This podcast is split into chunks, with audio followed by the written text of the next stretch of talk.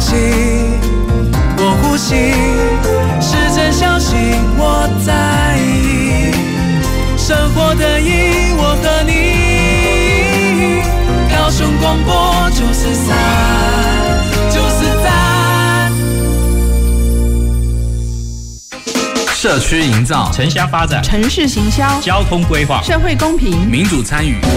公共的事，你我的事。欢迎收听《公事好好说》，公司好好讲，公司呵呵讲。本节目由高雄广播电台与国立中山大学公共事务管理研究所合作直播。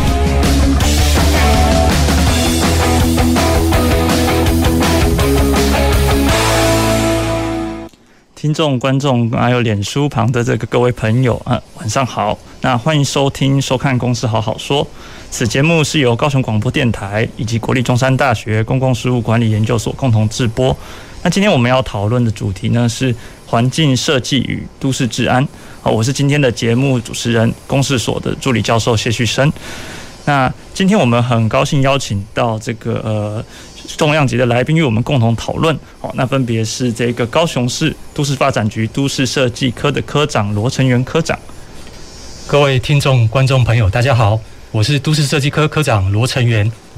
那以及这个高雄市好警察局啊刑警大队的啊侦查第三队的林建全林队长。哎，主持人好，呃，各位听众朋友大家好，我是高雄市刑大侦三队队长林建全。好，那呃，今天要谈论的这个呃主题呢，我看起来有一点小小的严肃了哈。那但是其实这个跟我们的生活环境其实是息息相关的哈。就是我们生活环境常常会说，就是呃需要有人做一个这个管理哈，甚至是说这个要有人诶监管或者监控，那这个环境可能才会安全。那但是也有另外的一些。呃，相反的这个论点，然后就是说监控它可能是，呃，同时可能会有一些这个负面的这些影响啊，或者说对隐私上的这些问题。好，那所以今天这个一开始的这个题目，当初这个设定的这个缘由，就是说我们想要问一个问题，哦，就是说，诶，监控总是一个不好的事情嘛？好，所以这个问题其实我们可以去思考的是说，那究竟监控到底是什么意思？好，那我们回顾一下这个呃，美国都市。学家这个珍雅克他提出的一个观点，然后他在讨论这个美国都市的时候，他提到一件事情，他提到这个非正式监控哈，在这个都市环境中的重要性哈，所以他这个意思就是说，他不是透过一个哦有一个摄影机或者一个管理者哈来盯着这个摄影机来看说我们的环境发生什么事情，而是透过这个都市社会的这个网络哈，那包含这个公共环境呐哈，以及这个街道活动相互结合的情况下，让这个环境里面。有人为的这个活动，哈，那有人为的活动的时候，它就有许多的这个，呃，我们说这个观看的眼睛，然后那这观看的眼睛，它即使不是一个，呃，说盯着要盯着一个这个哦犯罪的这个行为来作为这个它本来存在的这个目的，但是它却可以在进行活动的中途中，可能达到一些这个呃预防到犯罪的这个效果。那这是真雅各他的这个论点哦，所以这里面我们就提提到一个关键啊，就是说，那什么样的一个都市环境可以创造出类似像这样的一个非正式监控哦，或者是说，那，诶，我们有没有什么相关的机制哦，或者是相关的一些政策来对这件事情来产生这个哦，提供这个注意哦？所以，我们今天就想要聊聊看，说这个都市规划这个层面哦，它如何注意这个都市的治安上的这个安全哦，以及这个都市设计哦，就是比较涉及到这个我们的这个建筑物啊，这个街道空间上面的事情啊哈，如何重塑我们的这个公共活动的这个环境以及。呃，软性的这种社会网络，或者说邻里的这个关系，好，那以及我们也想要看看说，那在不同的这个环境中啊，然后就是呃，社区犯罪防治的一些推动和成效，好，来这个综合的检视，从这个都市环境的这个层面，以及从这个呃。治安犯罪预防的这个层面，然后来把这两件事情哈，我们来把它互相来去做一个观看。好，那就是呃，对这个主题有兴趣的这个观众，就是可以接下来跟我们一起去来收听这个节目。好，那首先我们想要谈一下说这个呃，都市环境和治安的关系，就是说我们在。都市环境的这个塑造上面哈，其实我们有一些相关的这个政策，或者是说法定的一些这个计划哈，来去管理这件事情哈。例如说，我们在都市规划里面就有说，我们的土地使用哈，怎么样子去进行配置好，我们的公共空间好，以及这个公共设施如何去做这个规划好，那这些事情他有没有考量到这个对于犯罪预防的这个呃相关的这个不管是有意或是无意上的这个考量呢？这是我们想要知道这个问题哦。所以首先我想要请请教这个呃罗科长哦，那就是说您对于这个都市规划上面，就是说呃的一个对于犯罪预防的这个看法，或者说在实际的这个高雄市政府在呃在高雄这个都市规划上面说有没有对于这方面的一些相关的这个考量？好，谢谢主持人，还有各位听众朋友，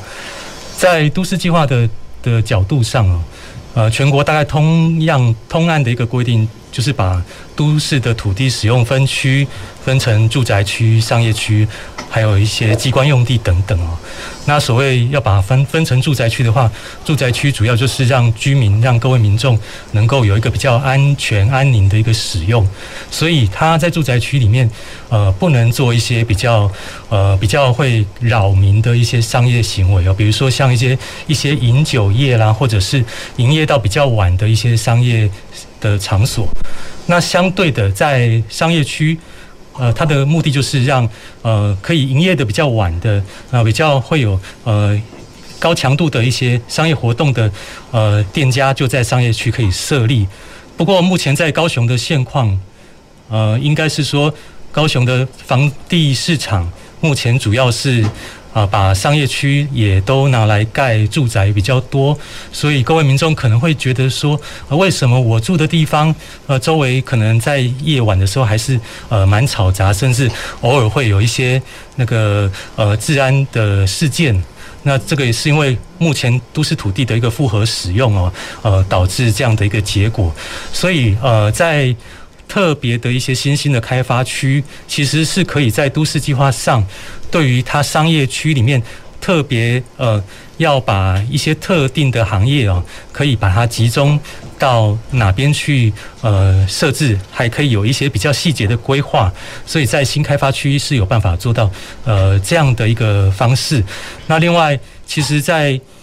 住宅区也会有考量到治安的部分。呃，早期在住宅区其实都不能做呃比呃一些比较大型的商店。但是其实现在在住宅区也都有放宽哦，一些比较轻微的商业使用，像便利商店这样的设施也都可以设立了。那这样设立有个好处，我们也有呃很常发现说有一些治安的事件哦，呃，在民众到便利商店求助的时候，反而也可以得到一个庇护的一个场所。我想这是目前在都市计划的一个规划土地使用的一个角度上，对治安有一些呃琢磨。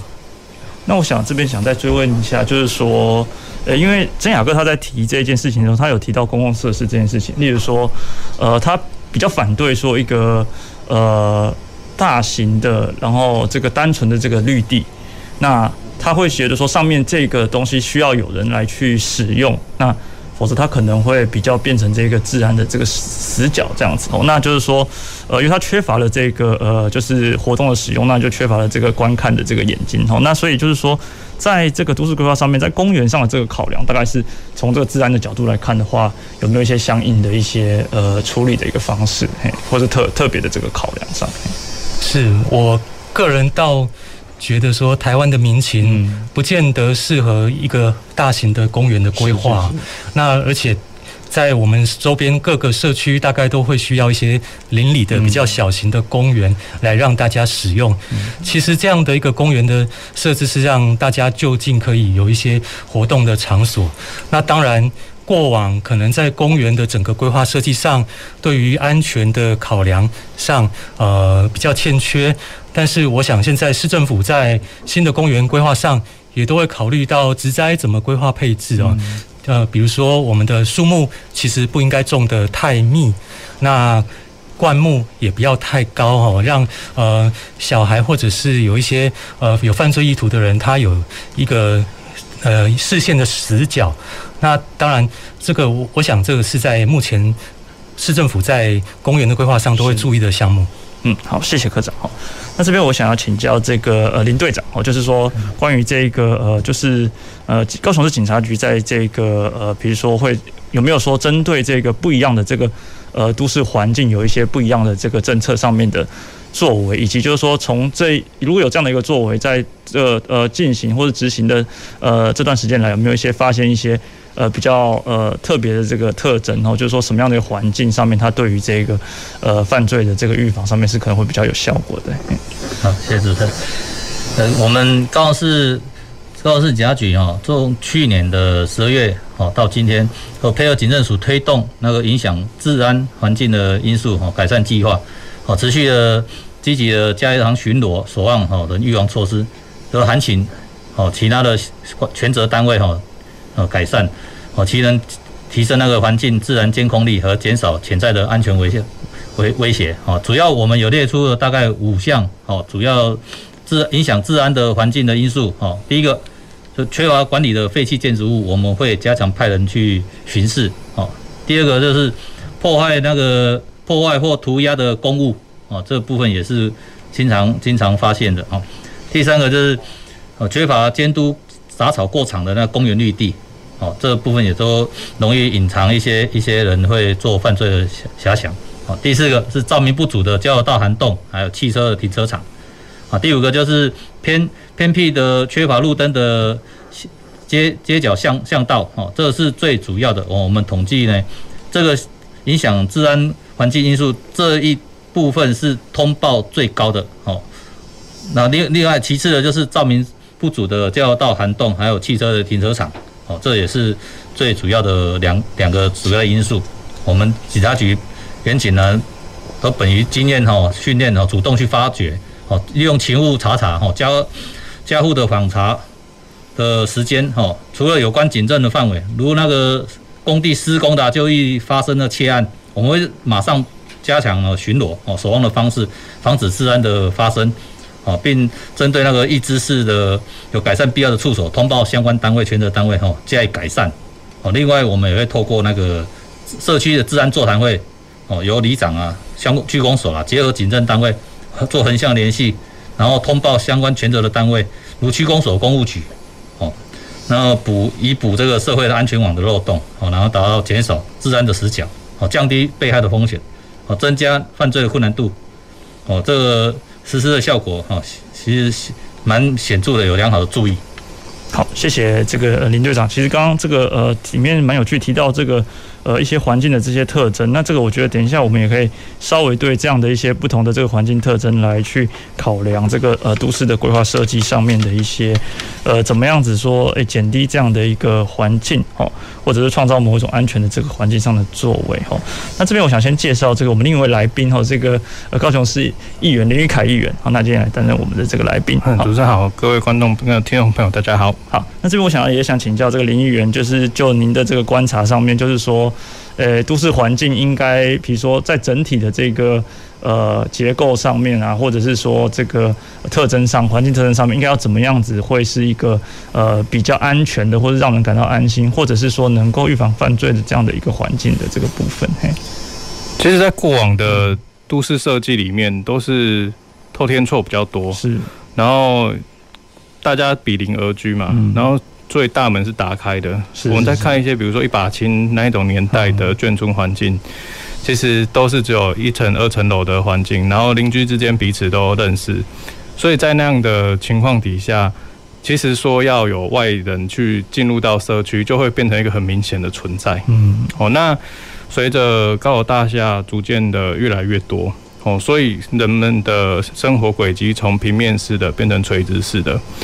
那。也不是说垂直式的就会有比较多的藏污纳垢的状况哦。其实，在都市设计的概念，如果说在三层楼、四层楼的视野，它其实更容易去看到整个街廓上面哦，来来往往旅人啊，或者是说陌生人的进入。嗯哦，那但是如果说再更高，比如说到六六楼、七楼。你可能从你的阳台、你的窗户外面，你就不太容易去辨识说这个人是不是社区里面的人。是，所以说在整个垂直空间的概念上，呃，三四层楼的那一种建筑物，或许是对整个社区能够在呃互相有一个监视的状况底下，就是邻居跟邻居之间，我们是可以看得到对方，我可以看得到街廓上面移动的人们，这个这种安全性反而是最高的。哦，那其实有一本书，他在提整个呃好空间、好城市的空间法则，它里面有提到一句话，就是说维护街道安全的关键是市民，哦，不是警察局。那警察局是在后来，因为有很多的呃大楼逐渐形成，所以住户跟住户之间已经不认识了。那所以警察局就会变扮演一个关键的角色，因为他们透过一些比较熟悉的呃居民，他们可以去认识说，哎，这整个大楼里面有哪些住户，他是比较有潜在性风险的哦。比如说我们现在会发现有一些住户，他们会来通报说，在他们大楼里面有哪一层楼哦，常常传在半夜的时候传出异味哦，那那个异味可能就会来自于说，他可能有一些混合性的毒品在里面产生嘛。那这样的一定是由住户通报，然后警察局才会得到这样的线报线索，然后再去侦破一个呃制毒的场所。所以说，警察局是在住户之间已经没有办法透过集体的力量哦去控制社区安全的时候，警察局透过县民的力量去达成这个呃彼此不互相沟通的社区之间的一个一个侦查。哦，过去的侦查是由邻居之间彼此形成的一个网络，现在的侦查就会变成警察局，它会扮演一个核心的关键。所以说，其实，在过去的这个社区的构成里面，哦，它是形成一个自然监控的系统啊。嗯。那这个建筑物的设计，其实大部分的大门是正向马路。哦，那这样的状况就是我刚才会达成我刚才所说的，它会产生一个自然监控的效果。可是呢，如果你现在这个社区已经不是这样的状态，那你可能就会让这个社区变成说要有一个比较主动积极的管委会，然后去形成一个，诶，这个社区其实是有一个管理制度的，它就不会被贴一个标签说，诶，我这个进到这个大楼里面好像都是阴暗的。然后好像里面有一些环境不卫生的状况，会不会晚上有一些莫名其妙的人在里面拘留？那如果说有这样营造出这样的形象的话，它就会吸引一些比较有潜在风险性的人，真的住在这里面。好，或者说晚上的时候逗留在里面的状况，所以说现在的社区系统，如果是高层楼的话，自己营造一个好的管委会的管理制度，它也会帮助这个大楼的住户去取得一个比较相对安全的居住空间。嗯，好，所以从过去的这一种自然监控，到现在要形成所谓的一个呃社区形象的建立，就是在不同的空间背景下面，跟年不同的年代下面，它有一些自我管理的转换呢。嗯，那所以就是先提出这这部分的观点。谢谢议员这个深刻的这个分享。那里面呃提到了一些呃蛮重要的这个部分哦，就是说其实呃刚刚议员提到这个三四层楼的这个和街道的这个邻舍的这个关系哦，其实它一部分也跟这个建筑物它本身的这个呃坐向以及它的开窗的这个方式，或者是说呃对于呃。这个建筑物的沿街面上面的一个呃建筑物的一些管管理上面，其实是是有关系的。就是说，这边我想想想要请教这个呃罗科长，就是说在都市设计上面，是不是有一些这种相应的这些规范？比如说呃需要行塑这个某一个特定的街道的时候，那对于这个呃。这个都市设计上面，对于建筑物的这个营围上面的这个呃管制，还是要求有没有一些策略这个部分，或者是规范的部分？嗯，好，那首先跟各位听众、观众朋友说明一下，我们高雄市并不是所有地方都要都市设计。嗯，那需要都市设计的地区是一些新开发的地区，或者是一些重要的景观大道或总共景观的呃景点的周边哦。那所以比较著名的都市设计地区，像呃美术馆园区啊、农十六啦哈这些新的开发区，大家可以呃有一个印印象，就是这边的呃建筑物都退得比较后面，那他们前面就有留一些呃人行步道啊、绿化植栽，那甚至也有一些街道的家具座椅让大家来休憩。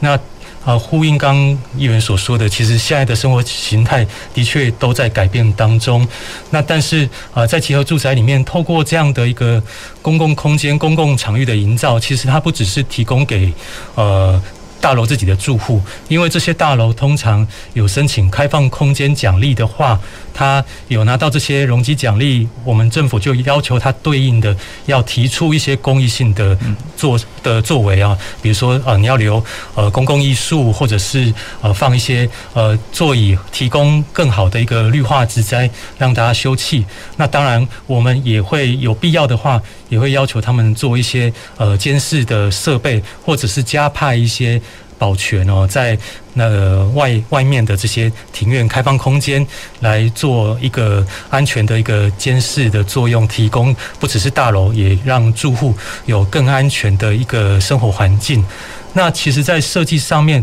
呃，我们在审议的时候，我们都会要求他，你不是只有提出你自己。的范围内，你打算怎么做？你应该把旁边人家已经设计好的，也把它放进来一起来看。那我们会整个来检视说，呃，你的人行步道系统是不是能够串联，哦，不会造成一些呃路线的死角，比如说走到那边，呃，结果发现一个死路。那结果这个死路未来可能就是呃有一个呃犯罪者，他可能可以在那边呃有造成一个危害的一个场所，我们会减少这样的一个死角呃的一个发生。那我这边稍微追问一下，就是刚刚有提到这个呃就是开放空间这个奖励部分，它其实算是作为一种公共的用途嘛，对不对？那就是这个部分的话，就是说要。呃，例如说像是告示牌这个部分，或者说怎么样子让呃民众比较知道说，哦，他们有一些看起来很像是，比如说有些大楼它周边的空间其实是公众可以利用的，或者说它也可以休憩的，那可能这样子可以创造一个比较活络的一个呃人行的这个环境，这样子，嘿，就是这相相关的一些这个民众知情的这个作为上面大概是怎么样？嘿，是，就如主持人您刚提到的，开放空间奖励一定要设告示牌。哦，明确的标示它的奖励范围到哪里，那也就是这个范围一般人都可以使用哦，所以它。我们的监管单位，呃，过一段时间都会去稽查，是是不是有违规，把它围起来变成这个大楼住户自己私用，哦，确保它的公益性哦。那我们在一开始在审查的过程当中，也会去确认说，他会不会在设计上就刻意用一些呃手法哦，来营造出呃外面一般人对于进入这个。空间的一个距离感，有时候他刻意的把它做的比较密集一点，或者是那个通道比较狭窄一点哦。人呃，一般民众不知道，他或许没有看到那个告示牌，他就会觉得说啊，这个是这个大楼自己的一个花园哦，他不敢进去使用。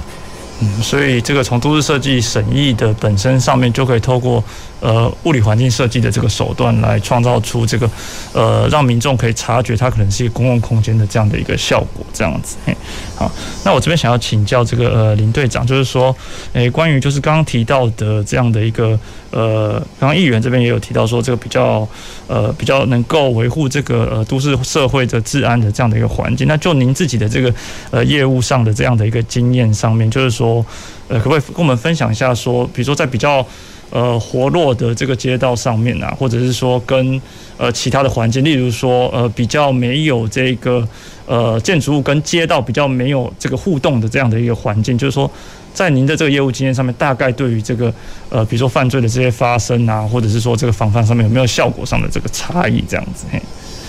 嗯，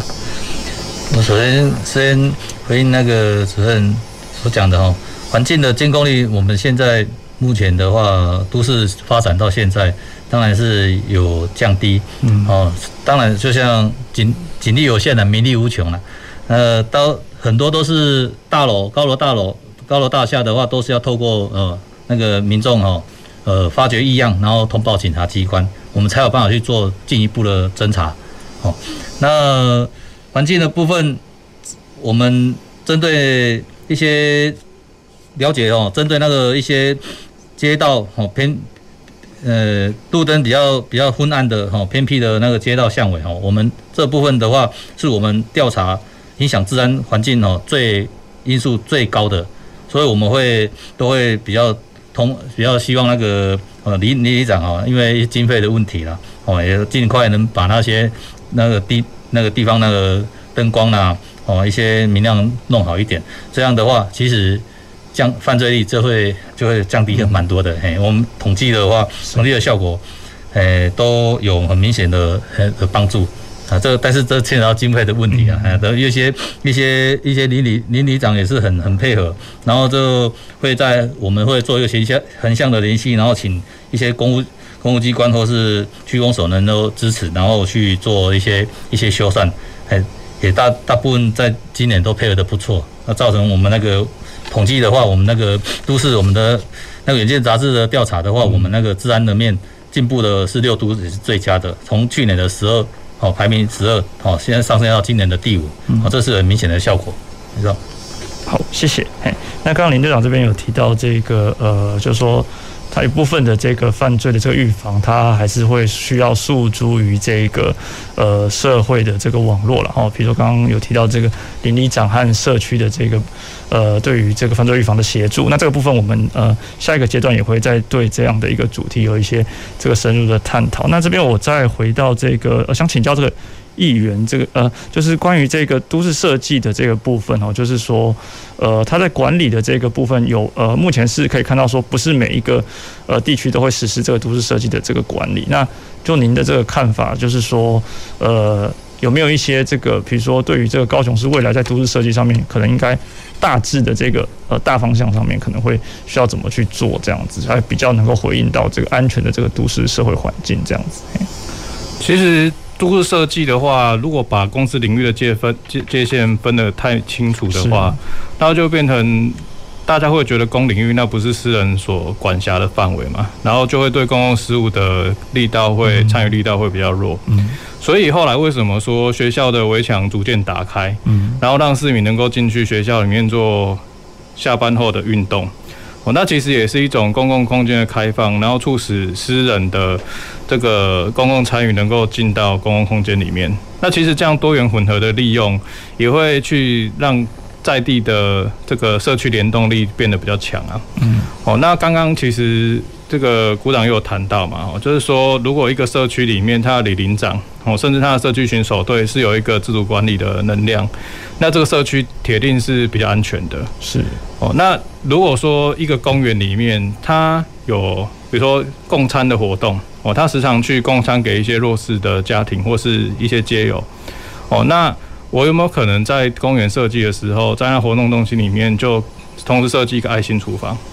那这爱心厨房呢，它就会让社区的人可以。主动有意愿进去帮忙做这些爱心餐的烹调，嗯，那社区活动中心它就会变成一个比较常态性的活化的空间，是，那你就不会说，哎，社区活动中心常常是一个阴暗没有人去的地方，然后变成一个自然的死角。哦，像这样的复合型的空间利用，哦，就多元混合，让社区有参与的，让空公共空间、私人空间的界限可以打破，哦的的做法，它就会让整个公共事务由私人进去管理的程度拉高。那我刚才还是强调一句话，就是社区的治安维护，它是靠在地居民，是不是靠警察局？是哦，所以说，如果这一种复合型的空间，这种多元化的应用，可以在社区里面哦，就是形成我们都市设计里面人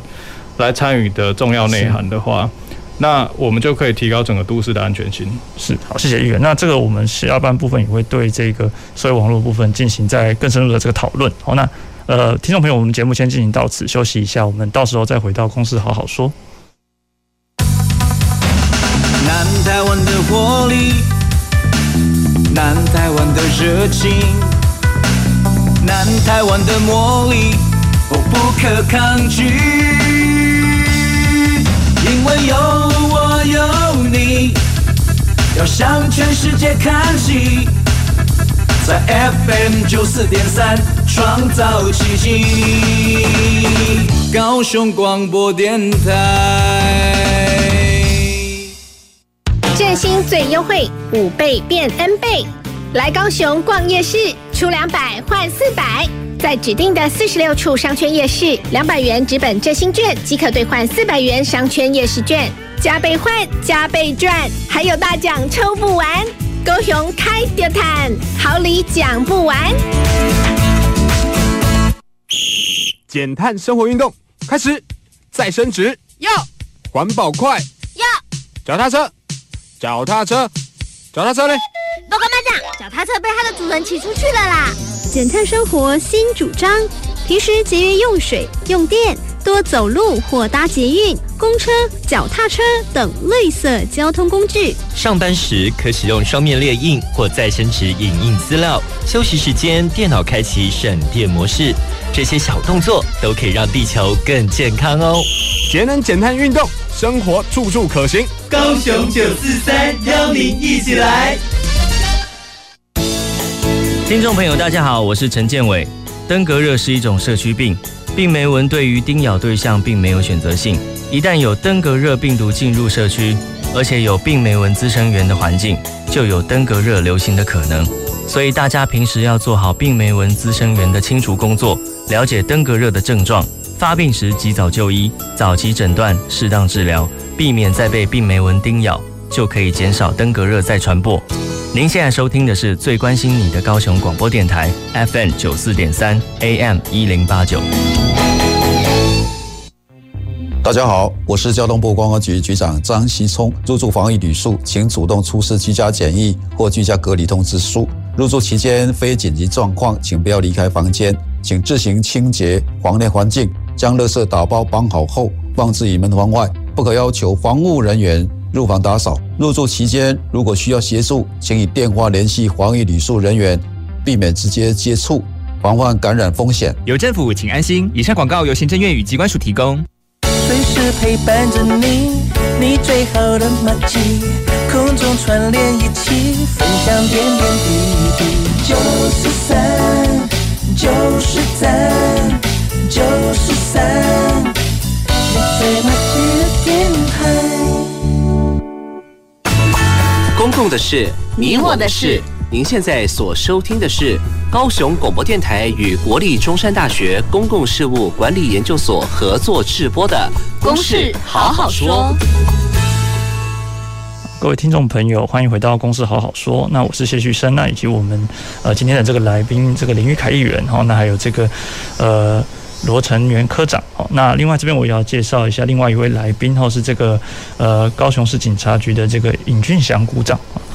呃，主持人、各位来宾、各位听众朋友，大家好，大家晚安。好，那尹股长他稍后会帮我们分享关于这个呃社区的这个好犯罪防治的一些相关的推动成效。哦，那首先我们延续刚刚的。呃，前面的关于这个都市环境形塑哦，对于这个呃犯罪的这个防范哈，就是呃我们提到蛮多的关于这种所谓的呃非正式监控哈，或者是说这个所谓的呃市民的这个力量哈，来达到这个犯罪预防的这个一些相关的这个它的呃机制是怎么样哈，那以及它怎么样子作用哈。那这边我们呃进一步讨论到，就是刚刚这个呃高雄市警察局这边有帮我们呃分享几个，就是关于这个呃比较一些呃。就是做做作作作为这个哈犯罪防治的一些比较相关的一些环境特征的这个重点哦，例如说关于这个停车场的这个部分啊，然后还有这个公园绿地啊，还有这个照明的都市照明的这个部分哦，那这里面也涉及到这个呃路灯的这些部分哦，那这边可能都会跟这个都市的这个设计会有关系。那这边我想请教这个罗科长哦，那就是关于这个部分的一些都市设计上面的一些作为及回应这样子。是，谢谢。那针对于这个都市设计跟治安有关的一些作为哦，我我想要呃先呃，我我是觉得说现在在建筑物有无障碍的设计规范，但是其实呃应该以后也要有一些防范犯罪的设计规范啊。那无障碍设计规范主要是着眼在那个呃一些安全的铺面或设施的使用上。那当然防范设计的规范。就防范犯罪的设计规范就会比较广啊，当然除了跟铺面有关，植栽、灯光，哦，甚至那个呃建筑物的配置，这个都是相关的啊。啊，我是觉得在都市设计这个部分，我们应该要再加强啊。那其实，在公共设施的部分，除了呃刚主持人说的停车场、呃公园等等哦，我我想。呃，在高雄的部分其实是比较少有专门的地下道，早期可能有，那当然因为有一些事件之后，现在这样的地下道也都消失了，因为在安全、在治安上的考量。那在都市的越来越呃高度的发展之后，我想在现在越来越多的捷运。的大众运输场站的开发，不可避免的也会有一些立体联通的需要，所以未来可能还是有一些这样的的设施会出现。不过我我们以后会注意，就是说，如果真的要有地下道的连通的话，它不是纯粹只是一个地下的通道，它也可以配合着有一些呃商业设施在旁边，这样子大家走在里面才会有一个比较安全的一个环境。那在公园的部分，当然前呃上一段也有提到说，呃一些基本的照明啊，呃植栽这是必要的考量。那除了在公园之外，其实在呃现在继承的市区的呃各位的的建筑物林的的空地范围，早期可能有些大楼他会想呃基于安全考量设置一个呃守望相助亭哦，一个岗哨，但是呃往往被过去建管单位认定说啊这个需要送呃请建筑执照啦，所以你你是不合规范的。但在都市计划的部分，目前对于这样的一个必要的治安设施，也有做一些放宽哦，可以让它不受呃这样呃的一个建筑法的限制哦，那去达到一个增加我们呃社区安全的一个需求，呃，提供我们的呃民众他自己如果有呃有意愿去设这样的一个设施的话，他就有办法提供更安全的一个环境。那其实，在新开发地区，我们也会特别要求说，退缩建筑之外，在街角哦，不要做的太压迫哦，应该在街角适度的有一些退让出来，形成一个街角的小广场。那第一个就是。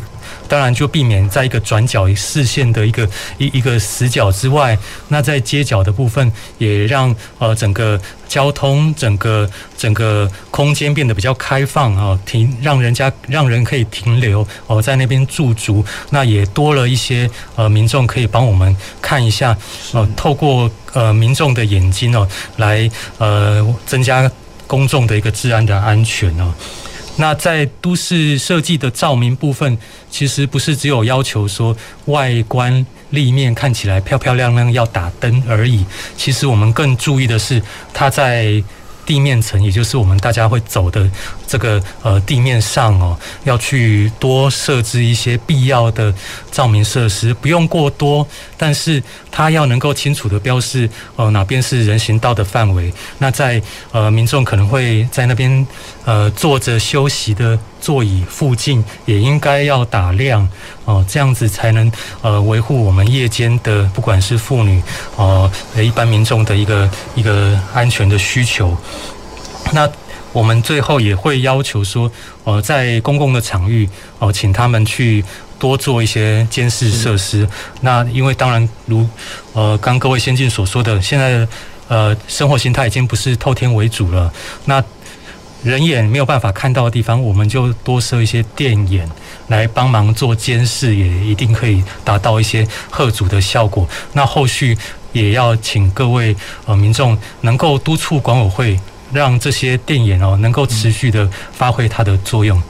好，谢谢科长。那我这边也稍微再稍微追问一下哦，就是说，呃，关于这个呃，您刚刚有提到说，现在这个都市的生活形态可能就是慢慢都会有一些这个呃大楼的这个建筑，嘿，那就是说在大楼的建筑里面，那对于呃可能比较容易出现在一些这个呃新开发区的这个部分。好，那在新开发区这个部分，那呃。就是说，可是不是可以透过一些这个公益设呃公益的设施的这个奖励，然后导入这个公益设施的这个部分，然后来去呃，比如说活化这个呃在大楼这样的一个生活形态下面的一个呃邻里之间的关系，或者是呃周边的居民的社会网络的关系的链接的增强这样子。那以及就是说有哪方面的一些可能在大楼的这种呃公益型的这个设施，可能会像是这样的一个例子。嘿，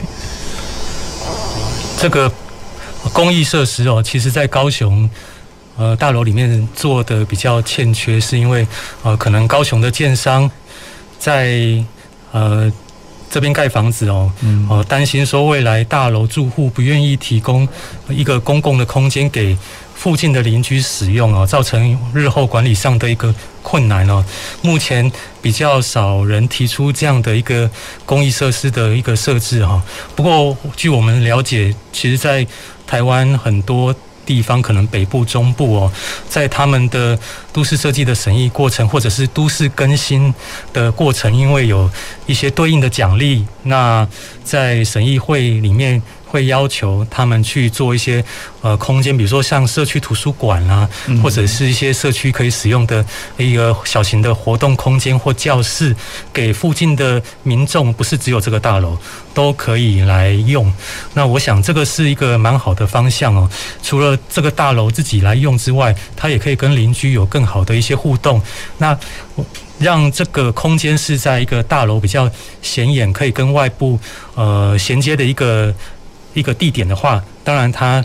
点亮的地方也可以呃适度的给外面的空间多一点的安全感。是，是好，谢谢科长帮我们对我们这个都市设计的一些相关这个见解和分享哦。那这边我想要请教这个警察局的这个尹股长，好，那就是说，哎，关于这个社区的这个。犯罪的这个防治的一些相关的推动，以及就是说，诶，那哪样子的一个社区环境可能会是呃你们比较呃会比较注重的一个这个呃犯罪防治的一些呃这样的一个环境的特征的地点？好，那以及就是说，诶，这部分的这个大概推动的这个业务的内容大概是怎么样？这样子？嘿，是，谢谢主持人的问题哦。呃，目前哦，我国犯罪预防工作哈。呃，仍然是依赖我们警警力哈，还有社区巡守队，哦，以及那个社区里面有一些爱心商店的一起维护哈。然后呃，过往的民众哈比较倾向于自家防卫的方式哈，等于说就是借由围墙或者是铁门窗、警卫、保全系统等等哈，来加强私人空间的安全。但是呢，公共安全这个区块哈的安全性在过往是比较少被讨论，所以今天的讨论主题真的是非常有意义哈，也可以让各位观众朋友、各位听众朋友了解呃目前现阶段现阶段的做法。呃，先举个例子哦，公共空间的部分哦，其实之前有做过统计，市民认为最不安全的地点哦，呃，以暗巷的排名是最高的，就是黑暗的巷弄，然后接下来是公厕，还有公园，还有空旷的郊区、地下道。还有电梯等等，哦，其中这些公共空间的场域哈，有一些无人管理的公共的盥洗室啦，还有一些没有照明的路段、停车场，还有公园的灌木丛。为什么？因为容易躲藏，或者是偏远的那个野道的河堤，或者是废弃的空屋旧宅，还有偏僻的公共厕所等等哈。以上所举例的这些空间哈的设计，大部分会让人家觉得有一种被孤立，然后缺乏人群的活动。啊，对外的视线受到阻碍等等的特性哦，因此会让人家感到不安，因此会让民众会有不安全感，而且这些都会成为公共空间里面比较危险的地段。事实上哦，刚刚举例的这些地点或场所哦，其实只要通过照明，或者是加装监视器，或者拆除违建空屋，或者是拆除这些矮墙的方式哈，重新设计以及。改造公共空间哈，把它转换，把它转化为比较安全的区域。这边举个例子哦，以设计公共厕所为例哈，因为这是跟大家比较息息相关的哈，讲起来大家会比较有有感觉哈，也可能会比较注意到公共厕所的设计哈，其实它首重明亮，而且男女厕所的标示哦都会很明确。所以其实如果各位听众朋友如果仔细注意到的话，呃。比较新式一点的公共厕所哦，你们都会发现，它男女厕所的门哦都会离比较远，而且男女厕所的标识都会非常的明确，使得它进出的动线哦比较不会藏匿加害者在里面哦。另外，在厕所内其实也有加装一些求救的按钮哦，一旦如果使用者在发觉有异状的情况之下，可以立即求救。另外，厕所外呢，呃，通常也会加装监视器哈，来增加社会公共的一个监视。哦，然后这边吼要特别提起的是吼，其实安全感这个部分哦，并非静止不动的部分，并并不是一成不变的。为什么？为什么？因为对不同的人、不同的时间、不同的活动状态啊、不同熟悉的程度，以及他对于这个空间控制的能力不同哦，对于不安全感都会有极大的不同。我举个例子哦，社区的居民吼，对于社区的一个安全感，通常会受到性别、年龄。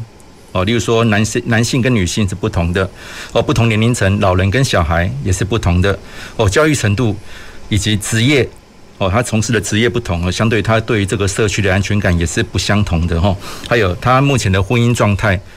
哦的不同而产生的差异哈。其实这个部分，所以为什么要提出这一些哈？呃，刚刚讲了哈，刚呃，对于这些不安全感的因素哈，我们通常会增加照明，然后提高空间的穿透性。透过自然的监视以及正式的监视哈，来改善这些危险的地点哈，可以帮助呃居民了解自己的环境的经验哈，然后来参与这个都市的设计。我举个例子哦，刚刚讲的这些不安全感哦，通常因人而异，所以说呃。我们在社区里面通常会举办一个叫做社区治安会议，嗯，或或者是一些活动，呃，邀请我们警察机关来参与哈。通常我们在这个社区治安会议当中哦，我们都希望由民众哦主动提出一些他们对于这个环境哪里有不安全感的地方，哦，例如说不安全的感地不安全感的地方提出来，让让我们知道，然后由我们警察机关如果并不是我们权责所在的话呢，我们就会协请相关的。例如说，其他的机关或者是民间团体一起来协助，哦，将这个环境给改善。至于在改善之前呢，我们警方呢，员警呢，就会透过巡逻或守望的方式，哦，来因地制宜，哦，针对热时热区热点的部分，哦，来加强这个地区的治安。呃，以上的报告，哈，就是希望说，可以透过居民的参与，哦，来增进这个公共空间的设计。好，以上。哦，谢谢这个尹副长这个介绍，我还蛮诶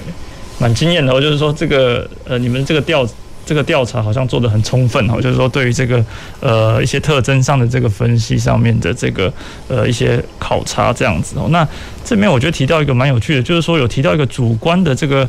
呃犯罪安全感受，还有就说另外一个部分的话，可能是一个客观几率的。呃，就是说犯罪的这个部分，这个部分也有做一些相关的一个呃调查，来作为这个呃热区热点的一个判准的依据嘛。那以及就是说，如果这两个部分它可能会有一些主观和客观上的这个差异，那你们在业务上的这个处理的上面，大概是以什么样子为目标，或者是说两个其实都会做一个兼顾这样子？呃，其实哦，就刚呃，前程路大家常常听到一句话，就是警力有限哦，但是名力无穷。所以通常哦，呃，这就是我待会要提到的哦。我通常我们警察局这边会协助推动建立一个社区安全的维护体系哈。这个部分呃，也感谢主持人哈提出这个样的问题哈。我们可以把接下来的一些呃要跟大家报告的部分哈，来提出一个说明。呃，通常哈，呃，我们远警对于那个社区治安的部分哦，都是我们希望说推动社区组织的部分哈，来做一个成立，然后来做一个精进以及推动，然后当它成立之后啊，这个社区就会一直往正向的方向哈去前进。呃，例如说哈，刚刚所提到，我先回答主持人的问题哦，其实我们对于治安的热呃热点。热时哈这部分哈，我们一定会做一个分析。例如说，在这区域当中哈，哪个时段哦，哪个区域曾经发生过什么样的案件？当然，我们不可能二十四小时哈都会出现，警察不可能二十四小时都会出现在身旁哦。不过，我们会分析到这个时段跟这个区域之后，我们会加强这个重点时段、这个重点区域的一个巡守。哦，让这个重点时段的民众看得到警察，不论是治安或交通都一样。哦，警察会出现在民众需要的时候，等于说把我们的警力，把它透过数据的一个分析，哦，用在呃对的时间上、对的区域上。好，接下来我要跟大家分享的是哦，有关建立社区安全维护体系的部分哈。哦，首先第一个哈，就是刚刚我一直有提到，就是我们的那个守望相助队。守望相助的成立哈，其实就是针对于地方有需要、民众有意愿，哦，地方有需要的情况之下哈，我们的社区组织就会邀集一些比较热心的民众，我们成立一个守望相助队。以巡逻跟守望的方式哈，来协助社区治安的一个维护吼，所以这边大家应该可以常看到，例如说晚间的时刻啊，我们就会看到有一些社区的居民哦，穿着守望相助的背心吼，然后拿着手电筒或指挥棒，在社区里面来回的一个巡守哈，那也是增增进大家对于这个社区的安全感。好，第二个部分有就是那个加装监录系统的部分，我们呃透过我们警察机关或者是社区组织哈的一个反应。如果比较容易衍生治安交通事故的地点或场所，我们通常会主动或者是来协助民众来规划哦，就是设置这个监督系统哦，因为呃，其实预算的关系，我们也是希望说，民众如果真的有需要的话，哈，其实不一定要等到那个警察机关或者是公务机关哈，主动帮你设置哈。其实现在监督系统哦，因为现在数位化的关系哈，其实监督系统的价位其实都不会贵，然后相对的，如果你有设置的话，其实对于居家的安全以及呃。现在它现在有些监视系统哦，都是低照度，而且是广角的，在夜间的照明是非常的清楚的，甚至在没有灯光的情况之下，它有灯光的补充而有而产生彩色的效果。这在夜间的一个照明哦。以及那个夜间的一个监视的方面哦，都会提升安全感很多。待会我会提出一个还不错的例子哦，跟大家分享。啊，第三个哦，就是呃，我们这边哦都会协助社区哦来发行有关电子或平面的一些对于社区治安的一个了解。例如说，我们例如说我们会主动跟民众或里长或邻长，我们主动加赖哦，然后我们会定期的把一些社区的一些状况，或者说诈骗啊，或者是防窃的资讯哦，提供给社区的民众，也产生。一个互相教育的一个效果。